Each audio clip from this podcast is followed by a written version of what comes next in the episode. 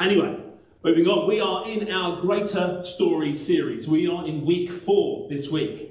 Uh, we looked at the creation of the world, how perfect it was. We looked how God created humanity and said it was very good. And then it went pretty, it went sideways pretty quickly, didn't it?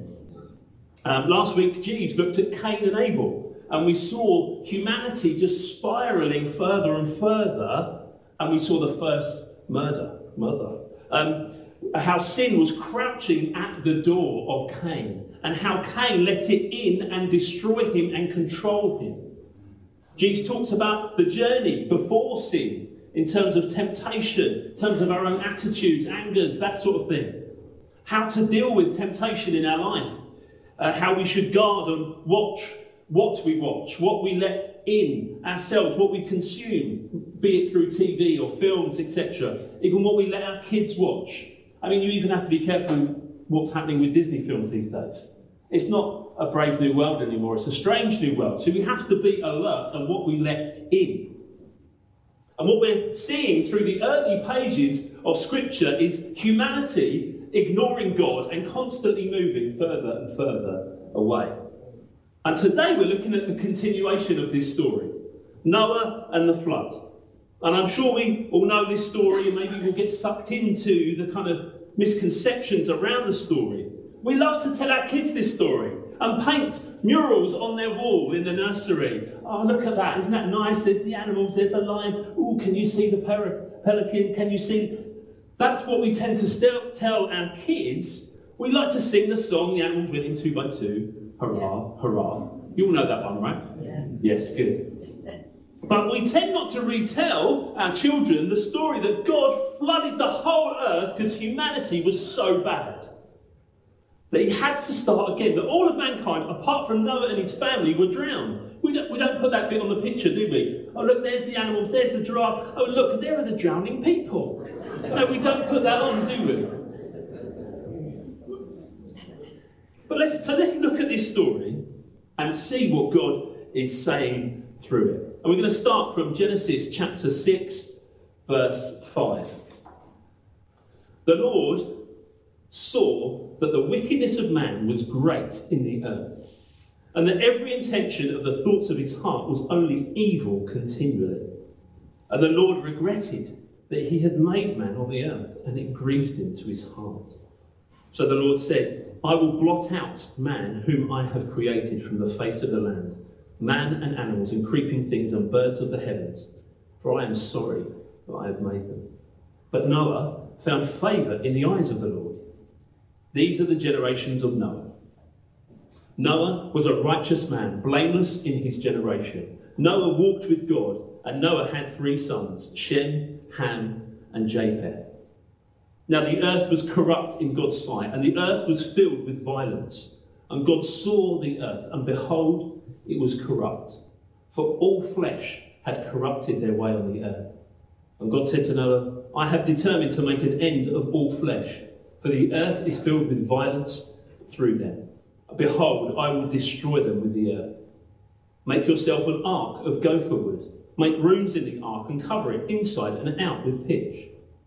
This is how you are to make it. The length of the ark, 300 cubits. Its breadth, 50 cubits. Its height, 30 cubits. Make a roof for the ark and finish it to a cubit above. And set the door of the ark on, in its side. Make it with lower, second, and third decks. For behold, I will bring a flood of waters upon the earth to destroy all flesh, in which is the breath of life under heaven. Everything that is on the earth shall die, but I will establish my covenant with you, and you shall come into the ark, you, your sons, your wife, and your sons' wives with you, and every living thing of all flesh.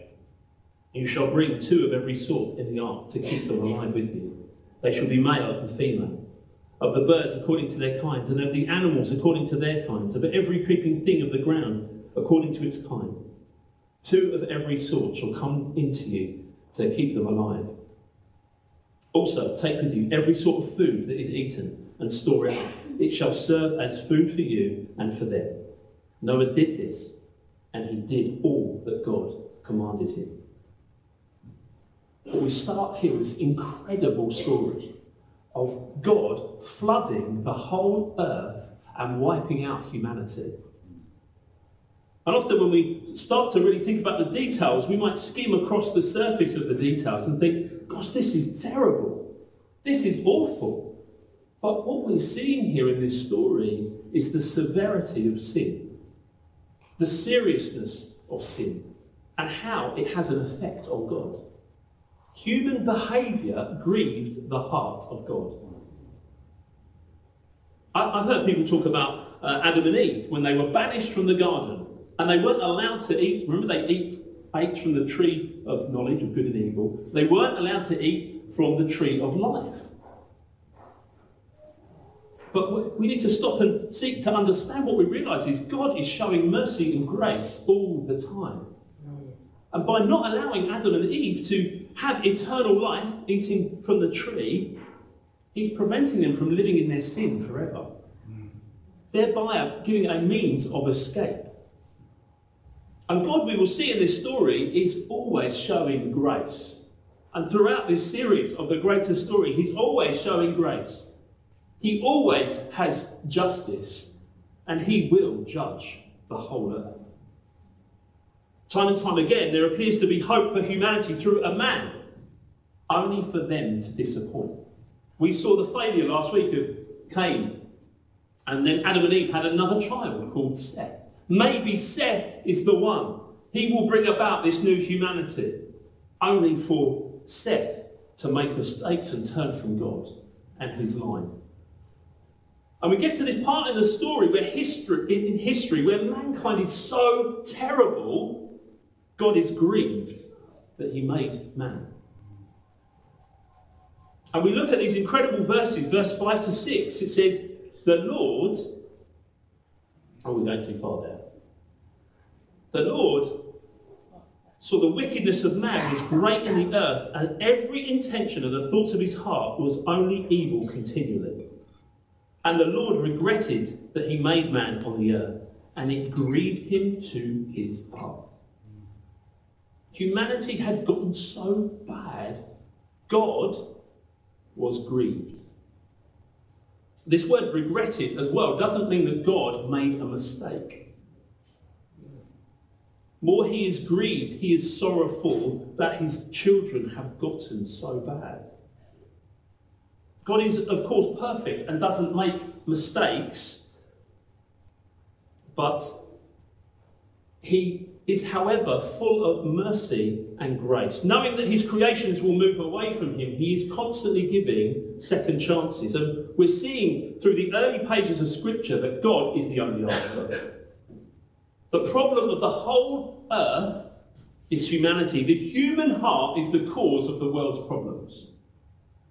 And we tend to think of history, human history, like a bicycle. That one generation gets on the bicycle, pedal, pedal, pedals, makes progress, moves forward, they die, fall off. Next generation gets on, pedals, pedals forward. We're looking at all this progress we're making. They die. Next generation gets on. Ah, oh, can't believe they thought that. Can't believe they did that. They were terrible, the last generation. Let's make more progress. But the reality is, that humanity's history as sinners is a stationary bike. It is not always progressing and not always getting better. We think, oh, but we've made all of these medical, technological improvements. Oh, we're much less violent. No, the, the life is still full of violence and evil. We only have to switch on the news to see that. Why is that? Because of the human heart. I, I said something recently that made me think, why do I, why do I say that? Why do people say that? So, because in reality, it's a horrible idea to say. So, something nice might have happened, or someone's helped you or done something nice for you, you might say, It's restored my faith in humanity. That is a terrible idea, by the way, to have faith in humanity. To think that people are intrinsically good, that people are good hearted, except now you're all very nice people. I'm sure you're all much nicer than I am. But the Bible tells us that left to our own devices, we are terrible. And only God alone is good, and only through Him can we conquer and fight against sin. And we, can read this story and think, where, are we in this? Who am I in this story? If you think you're Noah, you're wrong. We are not Noah, we are sleeping with the fishes. That's who we are in this story. And Noah, we must understand, is not saved by his own righteousness. He is saved only by God's grace. And when it says Noah was a righteous man, it was only really in comparison to the people around him, not to God. And it is only through this all powerful God who sees the very intention of our heart that we can be set free. This wooden boat, Noah would have been given careful instructions, more than we've read probably today, on how to build. Is an early picture, this wooden boat, of the wooden cross that will save many. For another, judgment is coming, and that one day every person will stand before a holy and righteous judge. Where will you be? Where will you be in this new ark, in the new vessel of salvation, Jesus Christ? The human heart still has the intention for evil and violence. We see terrible things happening all over the world. Events in Jerusalem in the last week or so, the Ukraine war, and we think, hey, we, but we've improved, we're better humanity, aren't we? Well, that's not what history's telling us. But there's less slavery, isn't there? No, there's more slavery now than ever before. Is that true? No, you can't be right. Hey, just look into child sex slavery or human trafficking. Even the, a general consensus of people doesn't mean that we will do things the right way. History again will tell us that. We only have to look at Nazi Germany, the transatlantic slave trade. Even today, abortion has become totally acceptable across the board. And this is not to condemn, but merely to point to people to God's design and the right of every living being, no matter what age or stage. God is also about redeeming people from whatever they've done. And abortion is not the unforgivable sin. Anyone who's been affected by this is like everyone else. They need to repent and turn to God, and He will forgive. God knows He needs to start again with a new humanity through His one, through this one man, Noah. This type of Christ. It's called typology in the Old Testament, a type of Christ. Let's look at a few things here with the life of Noah. He stands out from the rest of the people around him. Although we are not Noah, we should seek to be like him, not fitting in with the world around us, not lost in our own desires for prosperity or fame or wealth. This Christ like figure refused to cling to the cultural norms around him, and he stood firm for God. And when he did so, and the ark was finished, God's creation in animals drew towards him.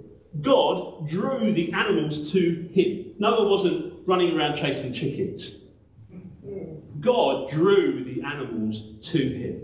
And he is a reminder. Noah is a reminder that God's people are called to live out a passion for Jesus and his plan and his mission and his church. The great evangelist John Wesley was asked how he managed to fill the churches of England. He said, I set myself on fire for God, and people came to watch me burn. Wow. And we too, as Christians, are ones that have a passion for Jesus and his kingdom and his church. And people will come.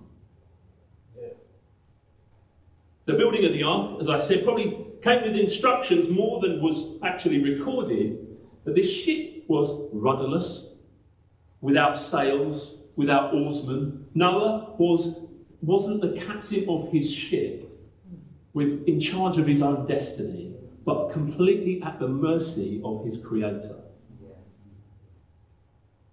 Hebrews 11, verse 7 tells us that by faith, when Noah, warned about these things not yet seen, in holy fear built an ark. Common sense would tell you building an ark where he started to build it goes against the grain. It looks like foolishness. And this message of the cross that we preach is foolishness to those who are perishing. But like Noah, we are to label, labour for the gospel. We must be diligent in preaching the cross just as Noah was building an ancient picture of it. Noah had his commands from God. In chapter 7, verse 5, it tells us Noah did everything just as God had commanded him. And we, like Noah, have been given a blueprint to be his witnesses in what is known as the Great Commission. At the end of Matthew, Jesus says, Go therefore and make disciples of all nations, baptizing them and teaching them to observe all that I have commanded you. Will we, as the church today, stick to this blueprint for the new humanity? Or will we try to modify the message that we are given to suit modern ears? No, we stick to the Word of God yes. and what it says. We don't change it to suit. We don't change it because culture might be coming against what the Word of God says. Because as soon as we start to become like the world, to suit the world, we, we are the world. And we've lost the message, the blueprint that He's given us. And do you know what? Statistically, churches that are moving further away from the Word of God to suit modern ears are the churches that are in decline. And the churches that are holding on to the Word of God and honouring God with His Word are the churches that are increasing. Who knew? Who knew? If you stick to the Word of God, honour Him, bring glory to His name, He will bless. Noah was obedient to God's word. And when the flood came in chapter 7, verse 18, it floated above the waters of judgment. And we are to build the church with faithful obedience to God's word. Any compromise or corner cutting, the ship would have sunk. And will the church float today above the rising waters? God promises if we build it His way, it will. And the people will come. Moving on. Chapter 7 the flood was about to start. In the 600th year of Noah's life, in the second month, I'm so glad we don't live this long, by the way? Um, in the second month, on the 17th day of the month, on that day, all the fountains of the great deep burst forth, and the windows of the heavens were opened, and the rain fell upon the earth for 40 days and 40 nights. On the very same day, Noah and his sons, Shem, Ham, and Japheth, and Noah's wife and the three wives of his sons with them, entered the ark. They and every beast according to its kind, and all the livestock according to their kinds, and every creeping thing that creeps on the earth according to its kind, and every bird according to its kind, every winged creature. They went into the ark, and Noah, with Noah, two and two of all flesh, in which there was the breath of life. And those that entered, male and female of all flesh, went in as God had commanded him, and the Lord shut him in. The flood continued 40 days on the earth. The waters increased and bore up the ark. It rose high above the earth, and the waters prevailed and increased greatly on the earth. And the ark floated on the face of the waters. And the waters prevailed so mightily on the earth that all the high mountains under the whole heaven were covered. The waters prevailed above the mountains, covering them 15 cubits deep. And all flesh died that moved on the earth birds, livestock, beasts, all swarming creatures that swarm on the earth, and all mankind. It's worthy of note, actually, that the waters and the flood aren't mentioned not nearly as much as the ark itself. And it shows us that this ark has meaning, this vessel of salvation. And I would just encourage you to study the word as we're going through the book. We're still in the early days of Genesis, but I encourage you to be studying this in your own time. You'll see that this ark is, uh, uh, is seen as symbolic, like a symbolic temple. So the temple has three layers or zones, and the ark has three levels, all pointing back to creation. So in creation, we have Eden, we have the garden, and we have the middle of the garden where the tree of life was. And in the temple, they had the courts, the holy place, and the holy of holies, all pointing back to God's original design. And there's a great uh, video of a Bible study on the Ark from the Bible Project. We'll send that out this week, and it opens it up even more. I encourage you to watch it. It's educational, but it's also more amazing that there is so much in this. When you look at the Hebrew and the word meanings, there is so much more in the detail of this story than we have time for today. Actually, it does you good when you study God's word and you realize oh gosh, all of this links up, all of this makes sense. Back to the story in chapter 7, verse 15. It says, They went into the ark with Noah, two and two of all flesh, in which there was the breath of life. And those entered, male and female of all flesh, went in as God commanded, and the Lord shut him in.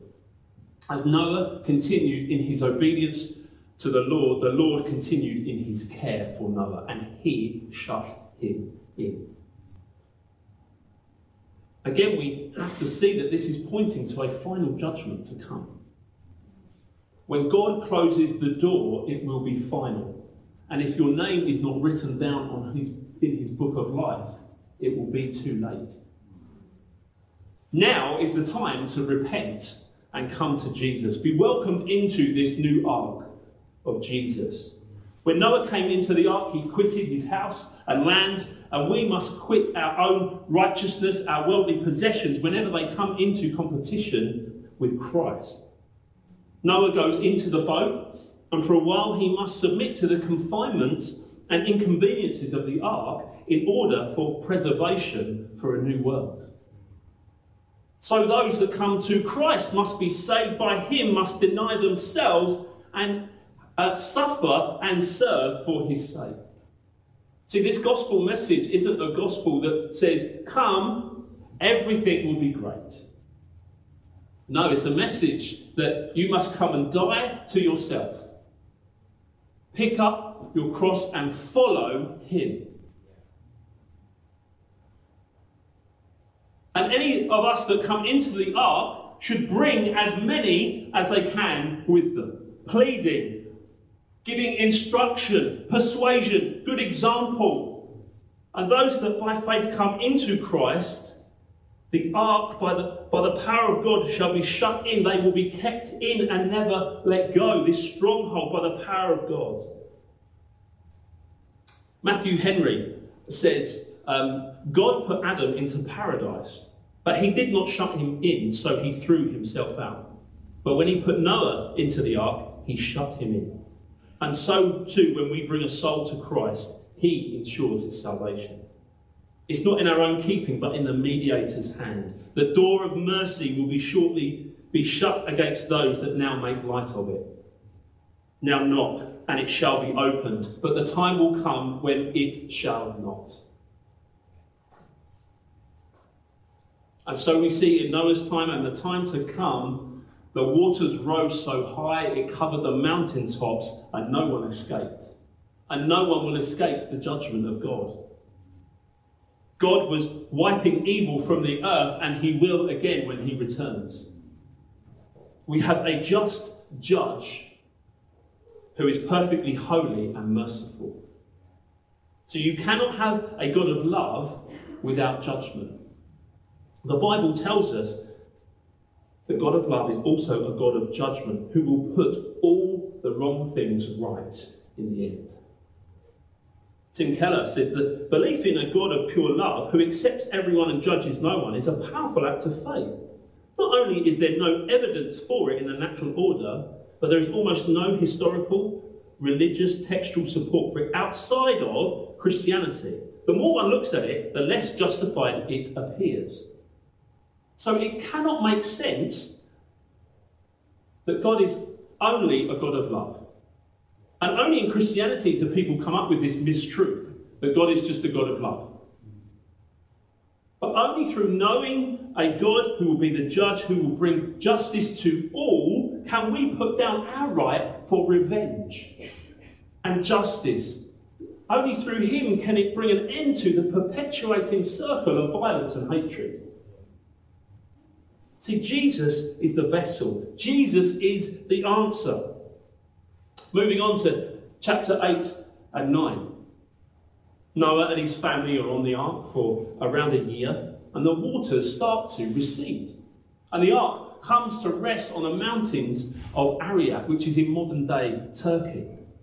Noah sends out a raven and a dove, and then a dove eventually returns with an olive leaf. And Noah knows he can get out of the boat. In uh, Genesis chapter 8, 15 to 17. God said to Noah, Go out from the ark, you and your wife, and your sons and your sons' wives with you. Bring out with you every living thing that is with you of all flesh, birds and animals, and every creeping thing that creeps on the earth, that they may swarm on the earth and be fruitful and multiply on the earth. Noah emerges as this new Adam into a new creation. And this first day is like the new first day in the new creation, like it was for the first Adam, a day of rest and communing with God. And he builds an altar and he worships. Uh, rest and thankfulness were his priority, uh, which is a message I'm sure we can all receive today. Rest and thankfulness was his priority. And we see through the end of chapter 8 and through chapter 9, God making a covenant, a promise to Noah and humanity. And he makes the covenant sealed in chapter 9, 11 to 17.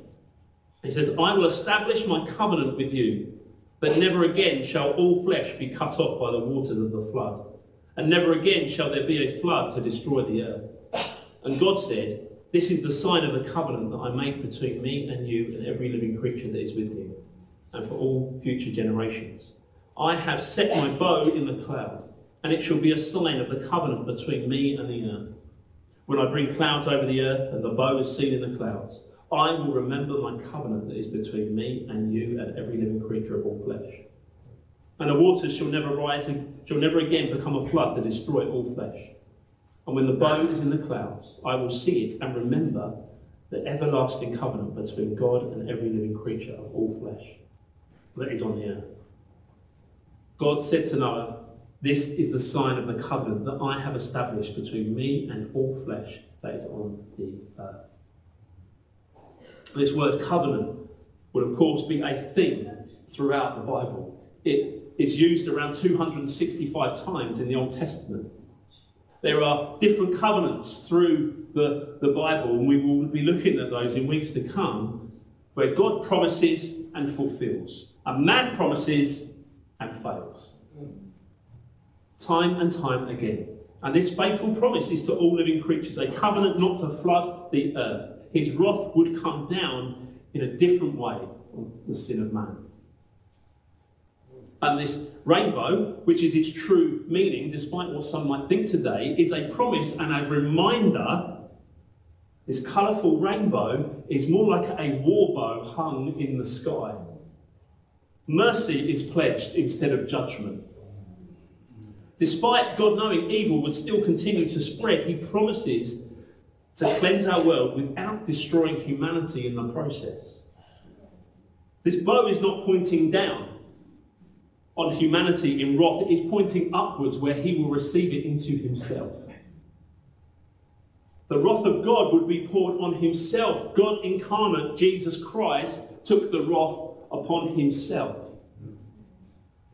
Judgment is coming again when Jesus returns to judge the living and the dead, uh, and he will make good on all of his promises.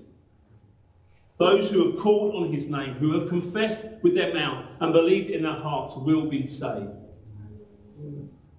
Jesus tells us in Matthew 24, when he tells us about his return, it will be like the days of Noah. People will be eating and drinking and getting married, and the second coming will happen. Judgment is coming. Jesus will return. So we are to be on watch, be prepared. We mustn't let it be a distraction. You know, start, start storing up tin food and wearing tin hats. But we need to be prepared. We need to not let, let us be asleep Let us not be unaware of the days that we're in. And we are closer every day. Every day we are closer. And we need to be aware of that. And this should spur us on to tell more and more people come, come into the ark of Jesus Christ. Because a judgment is coming. And one day you'll stand before him. You may be going through some difficulty in your life right now. You may be struggling to see where God is, if He actually is real and cares. You know, the rainbow only appears when there's rain. It never appears on a clear, sunny day. If you're facing some difficulty now, the storm clouds are gathering, look up, there is a better day to come. God has promised He will redeem you. He has plans to prosper you and not to harm you. He has promised He will never leave you or forsake you. And one day He will wipe away every tear from every eye. And this rainbow is a reminder in the gathering clouds of His love for you. The greater Noah, Jesus, is coming. See, Noah was a righteous man, but there was still sin that entered into the ark. His sons and him were the great hope. And I will let you read on in your own time to see that they fall short of the glory of God. Noah comes out, oh, he's the great hope. In the chapter 9, chapter 10, not so much. They fall short of the glory of God. And just like you and me, imperfect, fallen, sinful before a holy God, we stand condemned. But the greater Noah, Jesus, came, who was perfectly righteous. Noah and his family survived because of the ark's protection. And now believers are baptized in water in identification with Jesus. Baptism's on the 5th of November. If you want to be baptized, come and see me.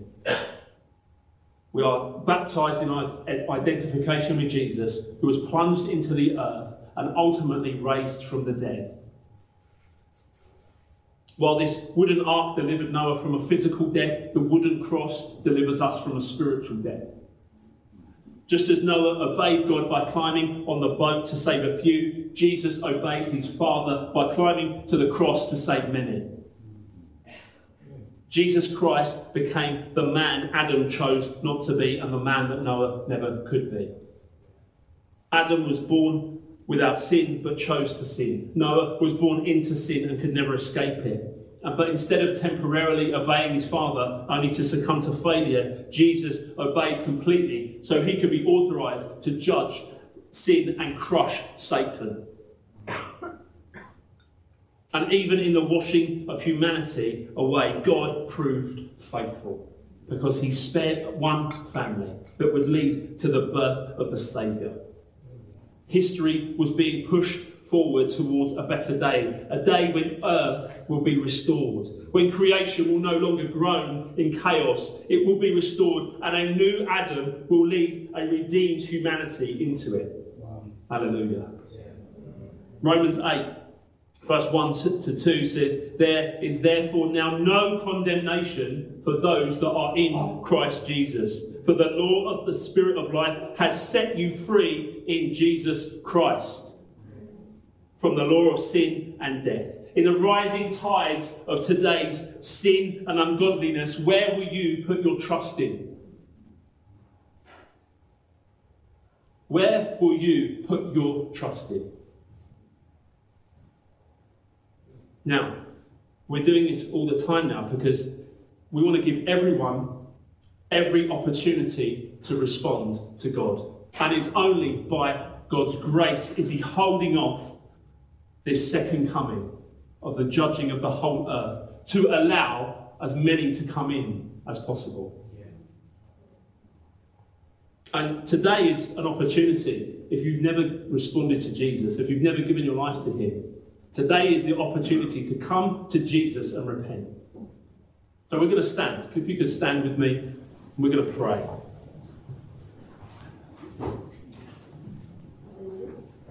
you can now come to Jesus. Why don't we just bow our heads for a moment? This is an act between us and God, between you and God. If you want to say, Lord, I want to be found in you. I want to give my life to you. You might not have it all figured out. You might want to know what's on the other side of the door before you open it. But it's a very small step of faith. And God is wanting to encourage you just to make a very small step towards Him today. So, Heavenly Father, we thank you for the greater Noah, Jesus Christ. Thank you that He died for us on the cross. There is nothing that we could do to earn or deserve His love and forgiveness. And if you make that step towards Him today, He will forgive. You need to ask Him for forgiveness to ask Him to come into your life. And He will. He promises to by the power of His Holy Spirit. We're just going to stand for a moment. If God is speaking to us today. And if that's you, if you've never given your life to Christ, you want to call yourself a Christian, you can just, just even where you are in your place, just make a very small step towards Him.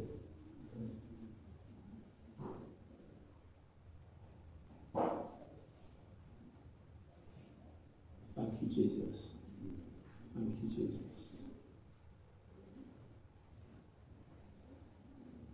So we keep our heads bowed and our eyes closed for a moment. Just by a show of hands, if you've, for the first time, done that, given your life to Jesus, then just, you could just raise your hands. That's why everyone's got their head bowed. Thank you, Lord. Thank you that you're working. Jesus.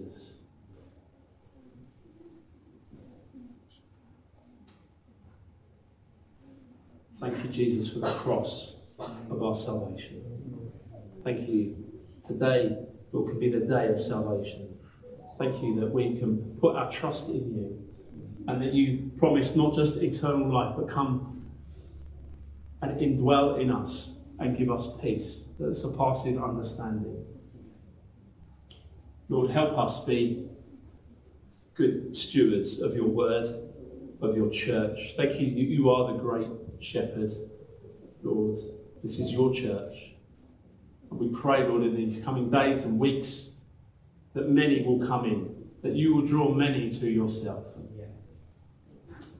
Thank you, Father. In Jesus' name. Amen.